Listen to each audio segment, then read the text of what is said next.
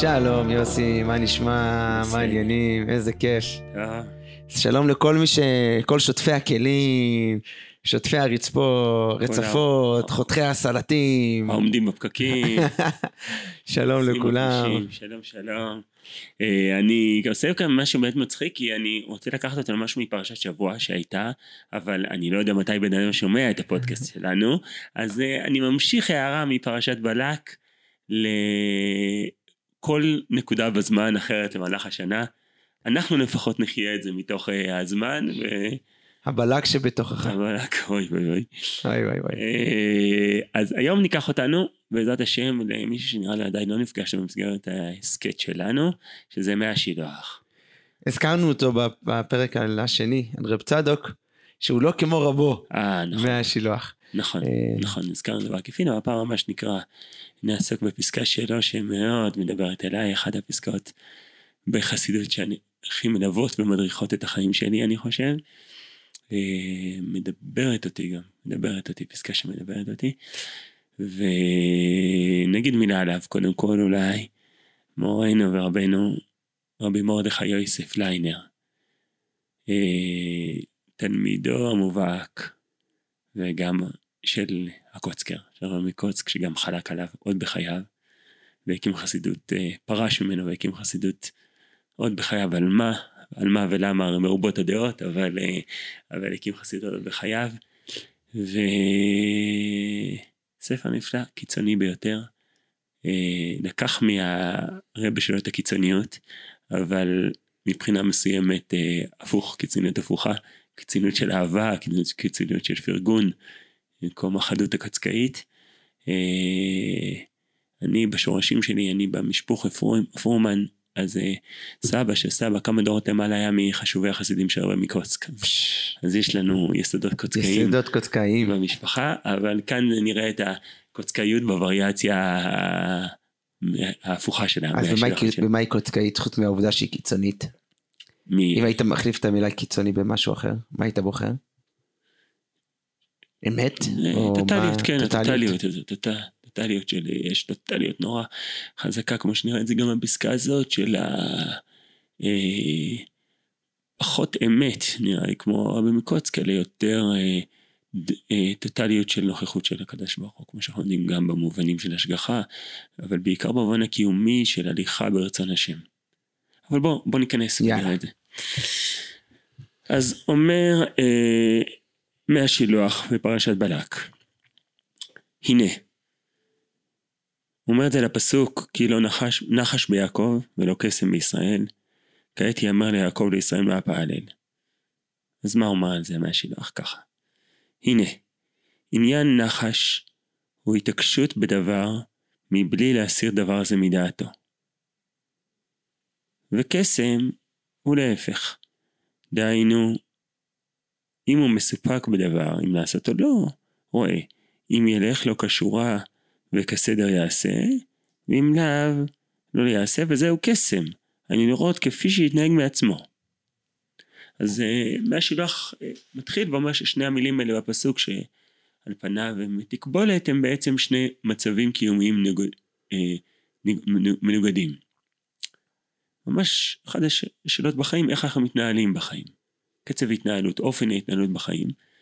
יש דברים, יש מצבים, שאני נעול מטרה, ואני הולך עליה בכל הכוח, נחוש.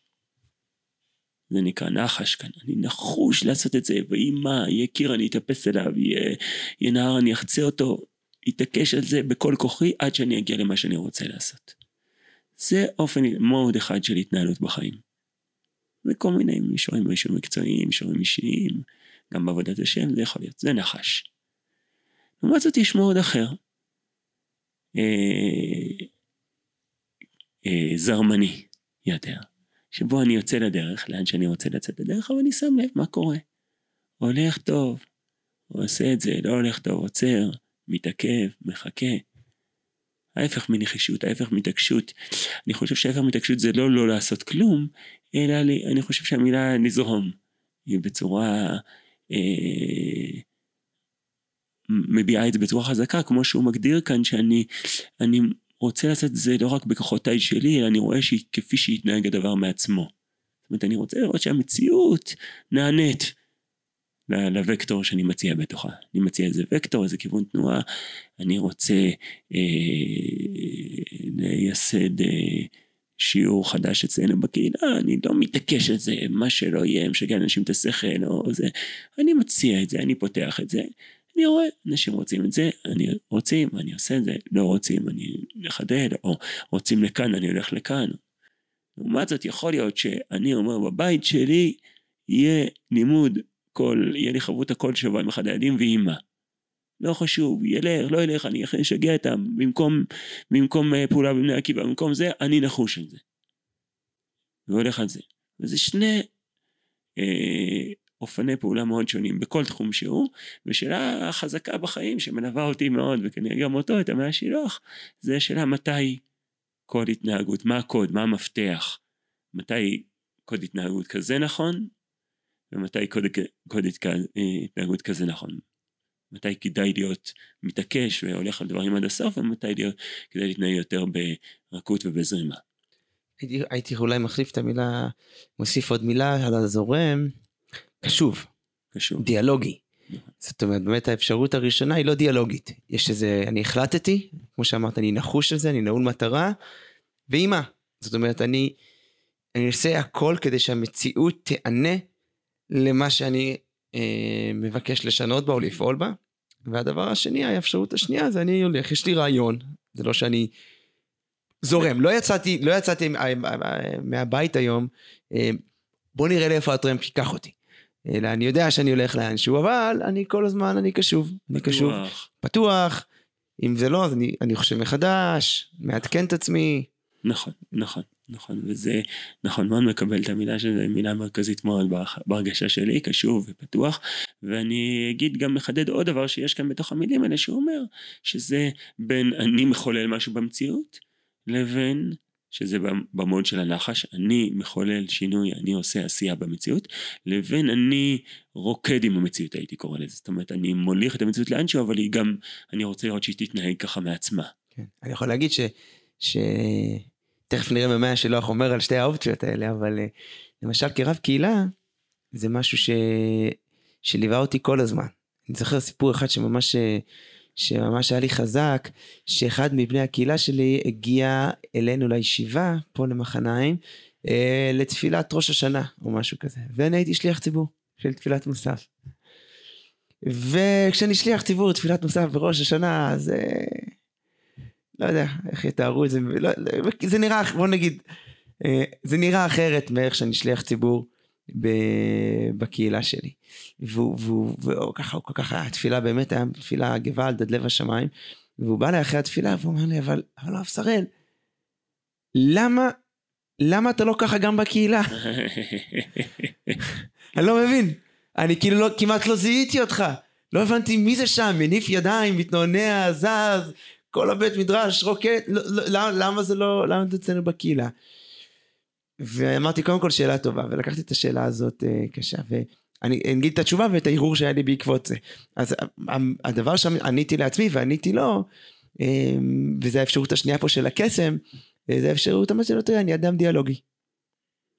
אני לא בא למקום ומביא את כל כולי כפי שאני, מי שאני בפנים, ומפוצץ את האירוע.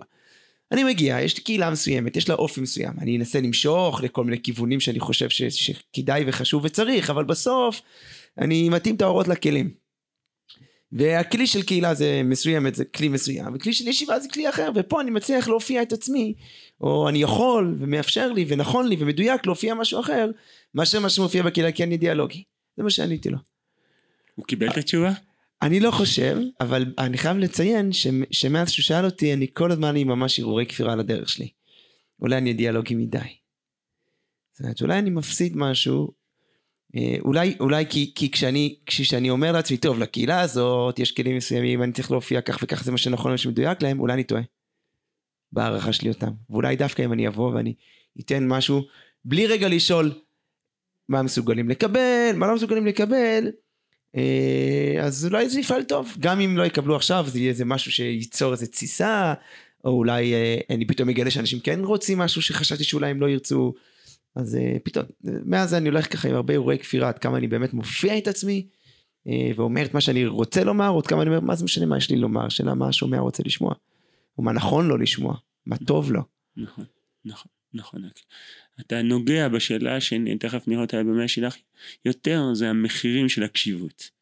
קשב היא מילה מאוד יקרה, בטח בעולם היום, וגם בעולמנו שלנו, של שנינו אני חושב, להיות קשוב, להיות פתוח, אבל כמו שאמרת דרך הדוגמה הזאת, יש לזה גם מחירים, לפעמים, לכן שאלתי אותך מה הוא, אם הוא התרצה מהתשובה שלך או לא, כי לפעמים, גם בהקשר קהילתי, גם בהקשר משפחתי, רוצים שבחמה שפוכה תמלוך עלינו, כאילו לא תענה אלינו, ושזה לפעמים זה סוגר אותנו באיזה משהו מעגלי, אלא תביא משהו וזה המקומות שהקשיבות תוקעת אותנו. כמובן שזה גם הבדל בין טיפוסים, יש טיפוסים שהם נחושים בטבעם, יש נחש וקסם, ניואנסים בין אישיות, הרבה פעמים אני חושב שזה קצת גם הבדל גם בין שנינו, אני מרגיש אותך אדם יותר נחוש ממני, הכל ביחסי, כן, אבל ביחסים בינינו אני מרגיש שזה הרבה פעמים גם קצת יחס בנחש וקסם, אבל מי השילוח לא רוצה שנתקבע בעמדות הטבעיות שלנו, הוא רוצה להציע לנו מפתח שיהיה נוחס בשני העמדות, אז כאן בואו נקרא את המפתח שלנו. אז אומר מי השילוח ככה, ושניהם אסורים שלא במקום אמר ראוי להם, דהיינו באם ידע אדם בבירור את רצון השם יתברך, אסור לו לחשות ולעזוב בדבר, אסור לו לחשות בדבר ולעזוב הדבר כפי שיתנהג מעצמו, רק צריך להתגבר קרי ולעשות בתקופות.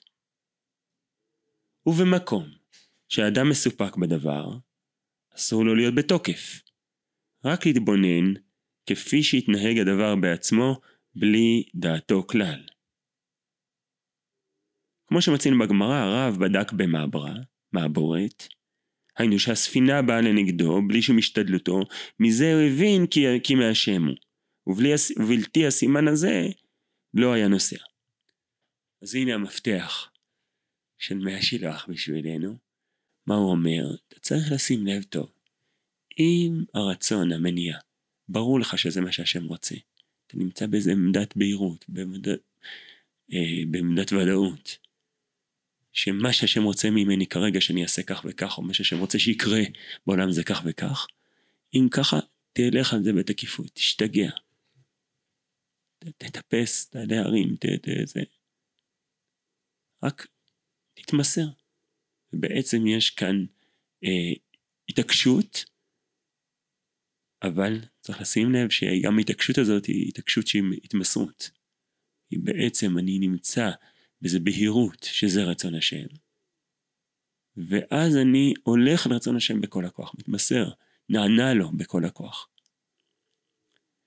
לעומת זאת, במצב שאני לא ברור לי מה השם רוצה בתוך הסיטואציה, אולי יש לי כיוון, יש לי הרגישה, אבל זה לא בהיר, אז אני הולך עם הכיוון הזה, אבל אני מחכה שהוא ייתן לי סימנים, אני מחכה שכמו שהוא מתאר כאן מהגמרא על רב, אני יוצא לדרך ואני מחכה שהמעבורת תגיע, נעביר אותי את הנהר.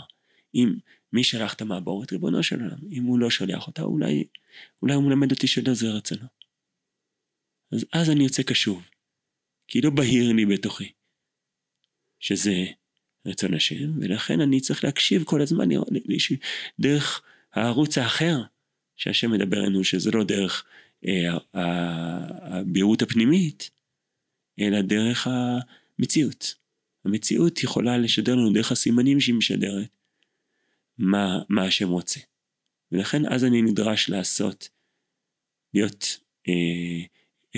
קשוב, וללכת ככה בקסם ולא בנחש, והוא כאן מדגיש את זה דווקא בצורה השלילית. אסור להיות נחוש, שלא ברור לך שזה רצון השם.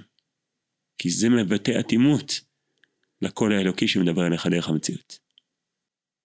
ומצד שני, הוא לא פחות חמור מזה, אומר, אסור להיות קשוב כשיש לך בהירות מה השם רוצה. כשבהיר לך מה השם רוצה, אסור לך להיות קשוב. כי זה יהיה בריחה, זה יהיה התחמקות. יש לך ידע, יש לך בתוכך, אתה יודע משהו, תתמסר לזה בכל הכוח, תלך על זה בכל הכוח. אסור להיקסם במציאות. במצב כזה, רק להיות נחוש את זה. אז ככה דרך שני האיסורים האלה, הוא מכווין אותנו לא להתקבע באיזשהו אחד משני העמדות, לא בנחישות ולא בקסם, אלא להיות נשים לב, מה המניע שלי, מה הדרייב שלי, באיזה רמת בהירות אני נמצא וככה, ולאור זה לגזור את אופן ההתנהלות שלי. וואו.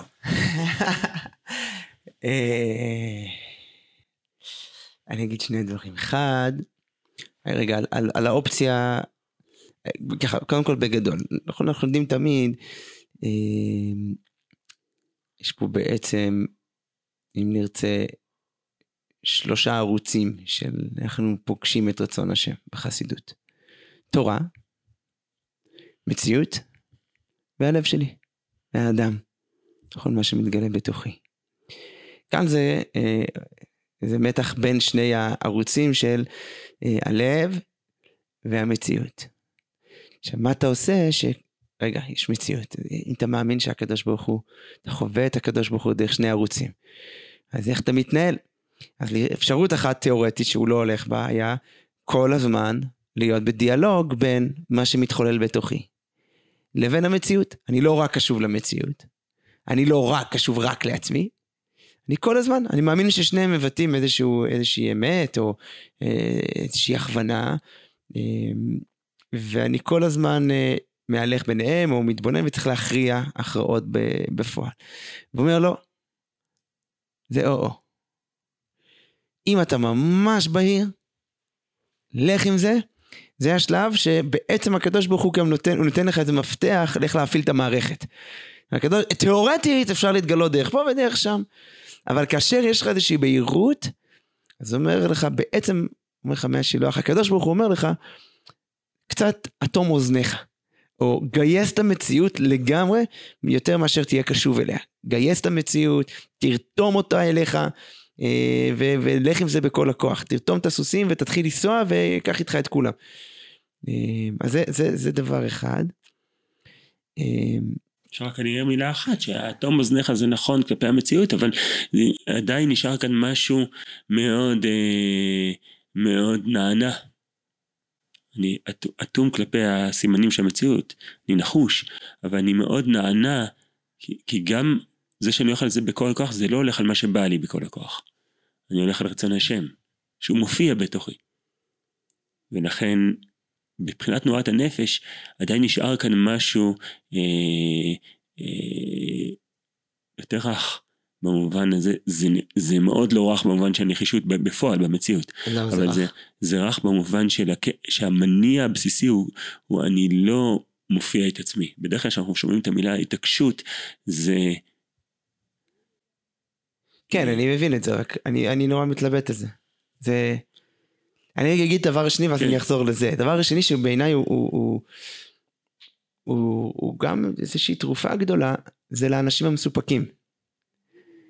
כי אם אנחנו הזכרנו בתחילת הדברים, שהוא היה תלמיד של הרב מקוצק, אז הקושיות שיהיה לתלמיד של מי השילוח, רב צדוק, אז תגיד לי, אתה באמת יודע להגיד שנורא נורא בהיר לך?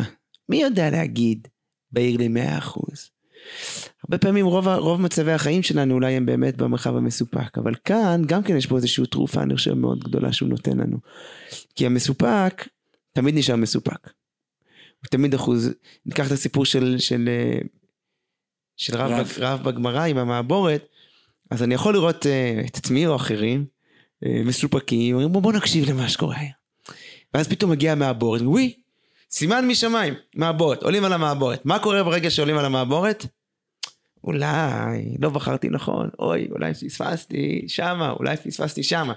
והוא נותן איזושהי תרופה במקום הזה של היכולת, בתוך הספק, בתוך המצבים המסופקים, לדעת לזהות איזושהי קריאה מסוימת, וברגע שזיהית את הקריאה הזאת, כאילו להפסיק את החפירה של, אולי לא זה נכון.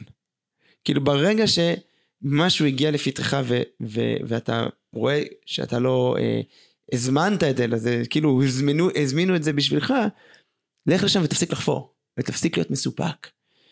אז הוא גם רוצה לתת תרופה לאדם המסופק, איך לא להיות כל הזמן אכול ספק, יצאתי לשליחות, כן, אני לא, אמרתי לה ככה, אמרתי לו ככה, עשיתי ככה, יכלתי להעביר את השיעור אחרת, יכלתי לעשות את זה, יכלתי לעשות את זה, כל הזמן הם מוטרדים ממה יכול היה לקרות אחרת. ולמצבי הספק אלו, אני חושב שהוא מציע פה משהו שהוא מעניין באמת להתבונן בזה, ביכולת לעשות משהו, וזהו, שחרר אותו. נכון? ככה אתה מבין אותו? כן, אני אגיד, אני מאוד מסכים, אני אחדד את מה שאתה אומר, כאילו, אני חושב, כמו שגם כבר דיברנו בפרקים קודמים של הזה, שיש כאן משהו חזק, שכבר אולי נמצא מראשית החסידות, וכאן הוא מופיע חזק, של הוויתור על הביקורתיות העצמית, החפירה העצמית הזאת, כמו שקראת. כדי באיזשהו אופן להיות יכול להגיד, אני כרגע במצב שברור לי מה רצון השם, לזה הוא קורא ישראל, כן, ישראל, לא נחש ביעקב ולא קסם בישראל. כשאתה ישראל, אסור לך להיות בקסם, כלומר אסור לך להתקסם במציאות, כי בישראל זה ישר לקדוש ברוך הוא, ואתה יודע מה רצון השם, צריך להיות בקסם. יעקב זה הבחינה המסופקת שלנו, שאנחנו בבחינת עקב, אז אנחנו, אסור לנו להיות נחושים, לא נחש ביעקב, כן? אז כשאני במצב של, בכלל מי יכול להגיד כמו שמעת, ישראל, אני ברור לי, הרי גם אם לשנייה ברור לי, גם אחת תוך שנייה יש, מה קורה תוך שנייה? אם מתחיל חפירות עצמיות, מתחיל פיקפוקים עצמיים, זה חבל. זה לא מקדם אותנו, שום מקום. השאלה מה אנחנו יכולים לעשות? הציניות הפנימית הזאת, או זה. כן, אני חושב שבאמת, שאלה באמת, אני שואל את עצמי, כי אנחנו באמת, האזורים שבהם אנחנו חיים, אנשים מאוד רפלקטיביים. ואנחנו שמחים על כך, נכון? יש לנו המון רפלקציה עצמית, חשיבה ביקורתית, דברים שאנחנו גם מטפחים אצלנו, אצל תלמידינו. באמת באופן כללי בחסידות, אבל בטח כאן יכול יש לנו פה איזו קריאה לקפיצה פנימה, איזשהו מקום שהוא יודע בהחלט לתת איזשהו מבט רפלקטיבי, רגע אני יעקב, אני ישראל, מתאים לי עכשיו נחש, מתאים לי עכשיו קסם, מה מתאים לי עכשיו, אבל ברגע אחרי נצלול פנימה. שזו תנועה שאני חושב, לא יודע, אני מנחש אולי לחלק משומעינו, זה יהיה האתגר, זה יהיה האתגר, כי עצם על לשבת ולחשוב, אני ככה, זה התנועה שאנחנו אוהבים, אנחנו ננסות לנתח ולחשוב, מי אנחנו, מה אנחנו, בהיר לי, לא בהיר לי, אבל ביכולת, בין אם זה בהיר לי ללכת על זה, ובין אם זה לא בהיר לי להקשיב, אבל אז באמת לקפוץ על משהו שמזדמן אליי, ולהיות שם, בלי איסורי המצפון, בלי כל הזמן ההלקאה עצמית, בחרתי נכון, אמרתי נכון, זה מה שקרה, זרום עם זה, תלך עם זה, זה רצון השם. שני התנועות האלה באמת הן תנועות שהן דורשות, אני חושב שזה נקודות האתגר שלנו, במקום שאני יכול להתבונן על זה בנקודת מבט אמונית, נקודת מבט של, קצת אולי מזכיר את מה שדיברנו על בעל שם טוב, נכון, על כנגדו, כלומר באמת אבל יכול זה לראות רגע ולהתמסר לאיזשהו מציאות, לאיזשהו...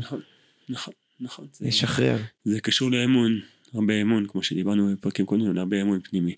אבל האמת היא שכאן הוא נותן, אולי נוסיף עוד משפט אחד, כן? כאן הוא נותן מפתח נוסף. הדבר הזה שאני לא יודע אם הוא יעזור, לא יעזור לשאלה הרגשה שאמרת, שהוא בסוף הפסקה כאן, אולי זו שורה פחות ידועה, הוא אומר, מחבר את זה לסוף הפסוק.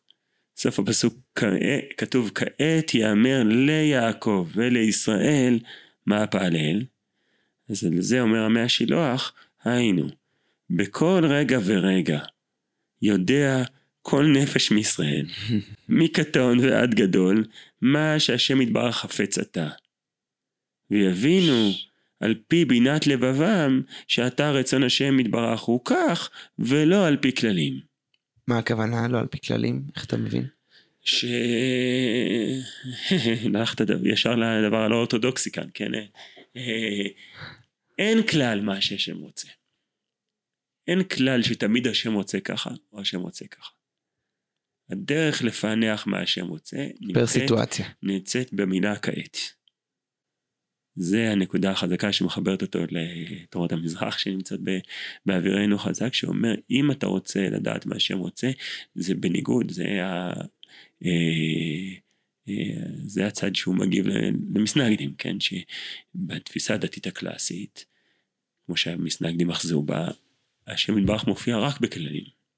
בנצח. רק בנצח, בדיוק, רק בכללי, רק בנצחי, רק בבלתי משתנה, שמתבטא בשולחן ערוך הנצחי, שלא השתנה, אותו שולחן ערוך. הבלתי פרסונלי. הבלתי פרסונלי, והבלתי משתנה גם לפני 100 שנה, וכאילו קבוע.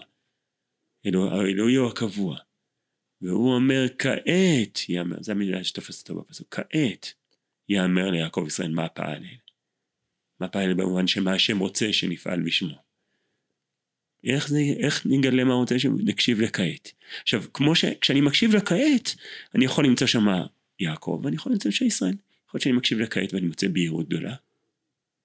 ואני יכול להיות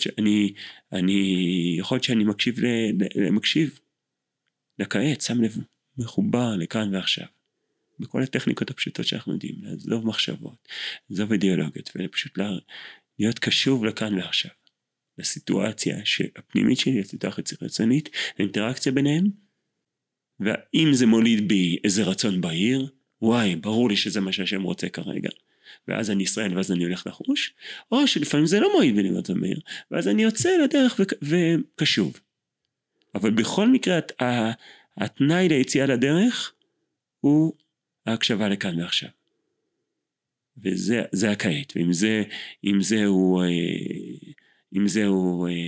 זה אנחנו יוצאים לדרך, אם זה אנחנו עובדים ולא עם כללים, לא עם קיבונות. אגב, לפני כן ירדתי כי זה חובה, נקבע שכל פרק בסקט שלנו בעזרת השם נרד על מסנגדים לפחות פעם אחת, אבל זה גם לרדת, אני אומר לעצמי, הרבה פעמים הכללים לא שולחן ערוך, אלא קיבונות כבר פנימיים, שמה שהשם רוצה זה ככה, גם לחסידים יש קיבונות, ונגד זה הוא עובד, אומר, אתה רוצה לדעת מרצון השם? תהיה קשוב טוב טוב לזה, ושם הוא מאוד מאמין. בקשוב זה עדיין, אני מקשיב, אני מאמין למה שעולה, ולא ביקורתי, שיפוטי, ציני כלפי זה, לא, אתה אומר את זה רק בגלל שככה. במובן הזה הטעם, הוא נחוץ כאן, לא עמדת הטעם, עמדת המאמין. המאמין פנימה. ואז אתה מגלה אם אתה יעקב או ישראל, כעת יאמר ליעקב לישראל. זה הנקודה. יפה, אתה חוזר פה לנקודה שכבר דיברנו בה, ואני זה ממש רואים אותה חוזרת שוב ושוב, על החשיבות בנאמנות הפנימית, לעצמי. באמון, באינטואיציות שעולות בי, ולעבוד, הדבר הראשון שאני יכול לעבוד איתו זה אני, זה מה שאני מביא לעולם, זה תיבת התעודה של הקדוש ברוך הוא בעולם. שוב, ויכול להיות מאוד, שכשאדם יהיה קשוב לעצמו הוא יגיע לספק, ממש יגיע לספק, אבל אז הוא נותן לו פתרון, נותן לו מפתח. נכון, כמו שהגשת לפני כן, יש כאן אולי בעיקר זה תורה ל... לרוב האנשים זה תורה בעיקר למצבי היעקב שלנו. כלומר, אם אני מסופק, אז מה אני אעשה? אז הוא מציע, שהצעה מנית, לא, אפשרות אחת להגיד, אם אני מסופק, אז להגיד, אוקיי, אז תעשה מה שנראה לך, למשל. תנסה קצת.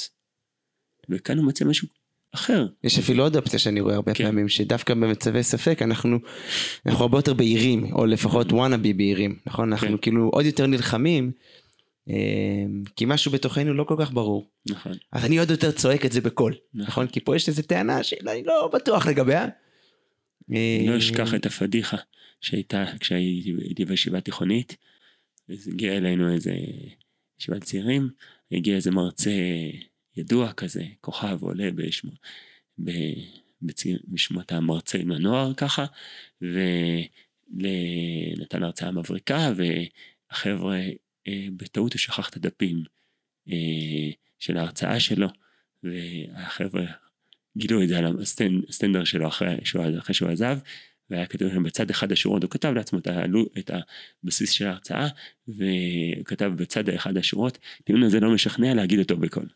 אז זה אינסטינקט שקיים גם בתוכנו, שדווקא מצבי הספק מולידים בנו הרבה נחש, כן?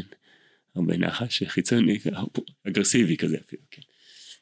וכאן הוא מציע את הדבר הזה. עכשיו, אולי נסיים במה שפתחנו, אתה רוצה להגיד על משהו? אני רוצה להחזור למה שדיברנו מקודם קצת על האופציה של הנחש, של הנחש, של הנחישות. אמרת מקודם שזה לא מגיע מאיזשהו כוחניות, אלא דווקא התמסרות.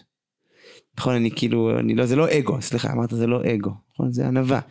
נכון, יש לי ענווה כלפי אותה בהירות שיש בתוכי, שאני חווה אותה כרצון השם, ואני הולך איתה בכל הכוח, אני לא הולך עם האגו שלי, נכון, תיארת את זה ככה. וזו האופציה שאני נורא מפחד ממנה.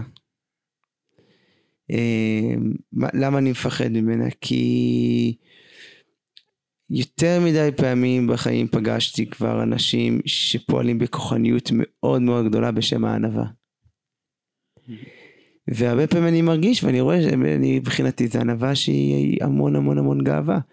זה לא אני, זה רצון התורה. לא, לא, זה אתה. זה אתה, זה הגאיבה שלך.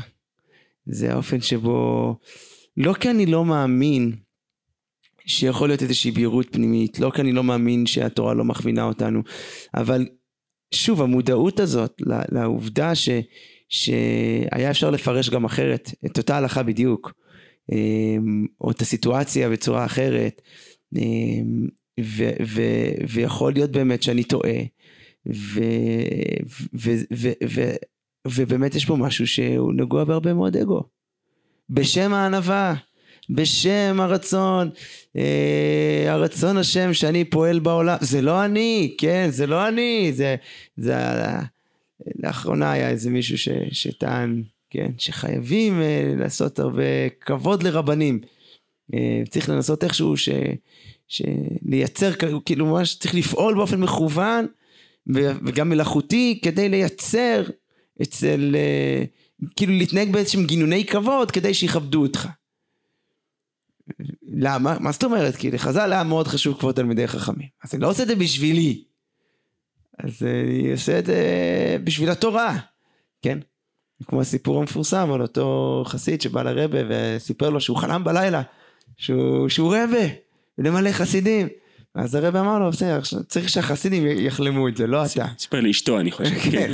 כן, אז את הסכנה אני מבין. אני מבין את הסכנה, אני רואה גם את ההשלכות שלה. זה לא רק עניין של סכנה, אני חושב שזה לא כי זה מסוכן, אז אני מפחד מזה.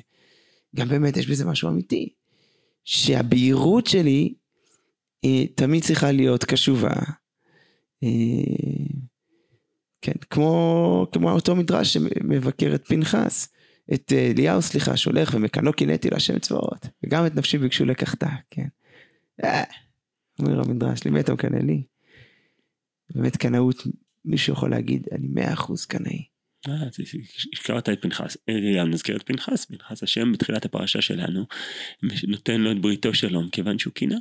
ואני לא רוצה, חבל לי שהסכנות של הקנאות הזאת הן ברורות, אני לא חושב שאנחנו חולקים עליהם, אבל לא נשפוך את התינוק עם ה... לא, אני מסכים, אז השאלה מה אפשר להגיד על זה, זאת אומרת, השאלה איפה באמת המקום של המודעות העצמית הזאת, של האגו, או האם באמת, מה קורה שני אנשים שיש להם בהירות של רצון השם נפגשים ברחוב? הם קשובים אחד לשני, הם נותנים מקום, השם נלחמים אחד בשני בכל הכוח, כיוון שכל אחד בטוח שרצון השם נמצא אצלו בכיס.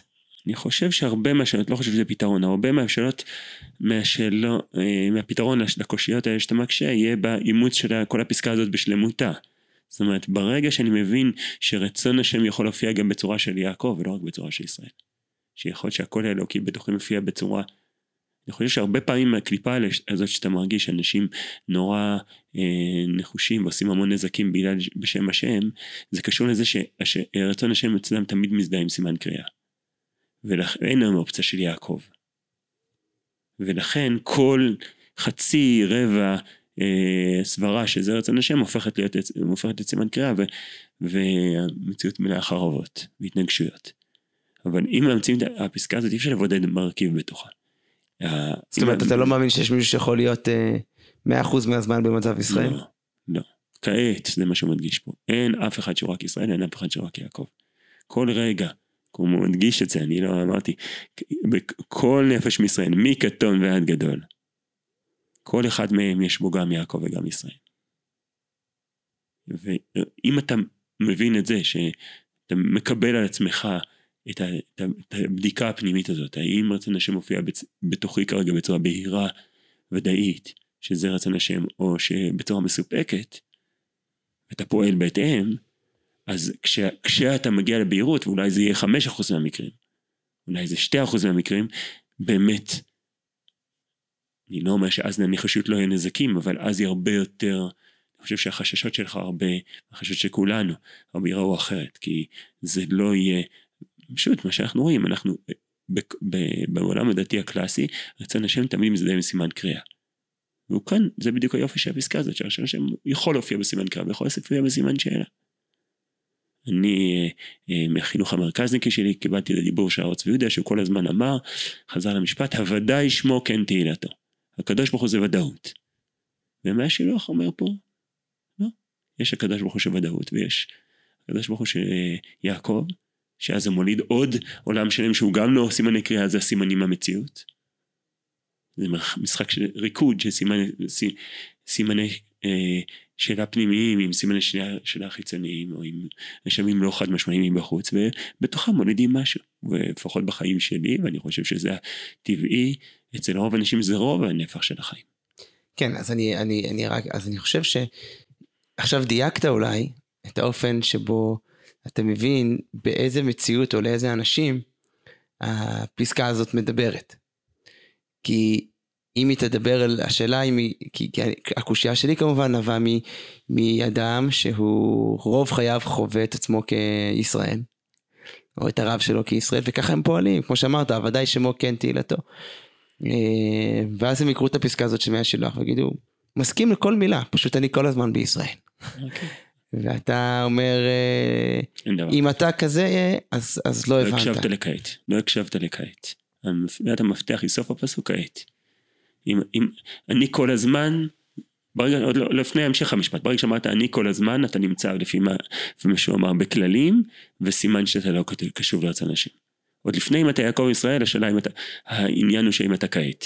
אם אתה כעת, אתה שים לב שלפעמים אתה יעקב ולפעמים אתה ישראל. זאת אומרת, זה לא יכול להיות אידיאולוגי. זה לא יכול, זה לא כללים, בדיוק שזה לא יכול להיות אידיאולוגי. גם לא אידיאולוגיה הפוכה אגב. שאני תמיד לא יודע מה בעברות, זה גם המון במחוזותינו האחרים, במחוזותינו האחרים יש אנשים שתמיד אלוהים אצלם הוא רק איזשהו וריאציה או איליוסטרציה במציאות ולא יכול להופיע בצורה ודאית וזה. וגם זה, גם אליהם אומר מי השילוח, הפכתם את אלוהים כבר לאידיאולוגיה קבועה, קיבלתם את אלוהים. לא, הקדוש ברוך הוא מופיע ככה, מופיע ככה, תקשיב כעת, תראה איך הוא מופיע כרגע. יפה, אז אני אגיד לך מה, 3 נקודות קצרות של מה שאני לוקח, מה שאני מתבונן עכשיו, ממה שדיברנו ולמדנו והעמקנו. 1, זה שוב פעם לחזור לקשב הפנימי. לתת הרבה יותר מקום למה שצף בי, כדברים אמיתיים, כדברים שהם כל אלוהי בעולם. להיות יותר קשוב לעצמי, זה אחד. אני צריך לנשום את זה פנימה. כל פעם להזכיר את זה לעצמי. הדבר השני, זה היכולת במצבי ספק, לקרוא נכון את המציאות וללכת איתה, ואז לשחרר. ולא כל הזמן להיות אבל למה בחרתי ככה? למה בחרתי ככה? למה עשיתי ככה? אם הייתי הולך למעבורת השנייה, אז אולי שחרר את זה, כאילו דווקא בתוך הספק למצוא את פה אני מבין עכשיו למה בחרת מההתחלה את המילה זרימה, כי אחרי שאני קשוב ובחרת לזרום, זה אחד. דבר שני, והדבר השלישי, זה קצת קשור לסיפור שסיפרתי מקודם, להתבונן עד כמה אני יכול להרשות לעצמי יותר להיות בנקודת הישראל, בנקודת הבהירות, וללכת עם זה. אז השמת אותי מקודם שאני ביחס אליך הרבה יותר שמה, יכול להיות, אבל אני מרגיש הרבה פעמים אני נמנע מלהופיע את עצמי לגמרי, בגלל הרצון שלי להיות קשוב מאוד למציאות, הרצון שלי לא להיות אוטיסט ולא להיות ככה אטום, ופה זה בנקודה הזאת זה דבר שלישי שאני לוקח איתי, יותר לחוש את הבהירות וללכת איתה. מה איתך רב יוסי, איך הייתה נהדר. אוסף את הדברים? מה היית מציע לשומעינו? אני מציע להתחיל מהכעת, שומעינו העיקרים, איפה שאתם נמצאים כרגע, אם יש איזה סימן שאלה שמטריד אתכם, דילמה, התלבטות שמטרידה את החיים שלכם, אז לפני הכל, קודם כל, אני משנה את הטרמינולוגיה של השאלה, אולי גם קצת יודעת, זה השאלה, לפי המי השילוח, השאלה היא לא מה להחליט או מה לעשות, אלא השאלה מה רוצה השם. זה הטוטליות, התחלנו בטוטליות של מי השילוח, זה הטוטליות שתשימו לב שיש כאן יהודי בעצם שמתנהל בעולם, ואף פעם לא עושה מה שהוא רוצה. תמיד עושה מה שהשם רוצה, או שהוא מדבר עליו דרך בהירות פנימית, או שהוא מדבר עליו דרך סימנים בחוץ, אבל הוא תמיד בסופו של דבר. אז ההצעה השנייה הראשונה, יכול להיות שזה לא ישנה כלום, אבל יכול להיות שזה כבר יזיז איזה משהו, לחשוב על הדילמה ופשוט לחזור על אותם שאלות שחפרתי לעצמי כבר כלפי הדילמה הזאת, ונוסיף שם את השאלה של מה רצון השם. וההצעה השנייה והאחרונה, שלקחת את המילה כעת, שאתה הדגיש כאן מי השילוח, ובעקבותיו, לשים לב אם אני מצליח להתבונן על אותו ספק, כרגע שאני לא אחוז באיזה כללים, שככה חיים אמורים להתנהל, ככה אני אמור לפעול, או ככה המציאות אמורה לפעול, או ככה היחסים האלה אמורים להתקיים, אלא אני מנסה להיות קשור לסיטואציה, כרגע כמו שהיא כאן ועכשיו, יכול להיות שהדבר הזה יוליד בהירות, יכול להיות שהדבר הזה יוליד ספק, אבל בכל מקרה, לפי הצעת המי השילוח שאני מאוד חי אותה גם בחיי, זה יוליד כיוון יותר בהיר לפעולה. בעזרת השם. בעזרת השם. שלום לכולם.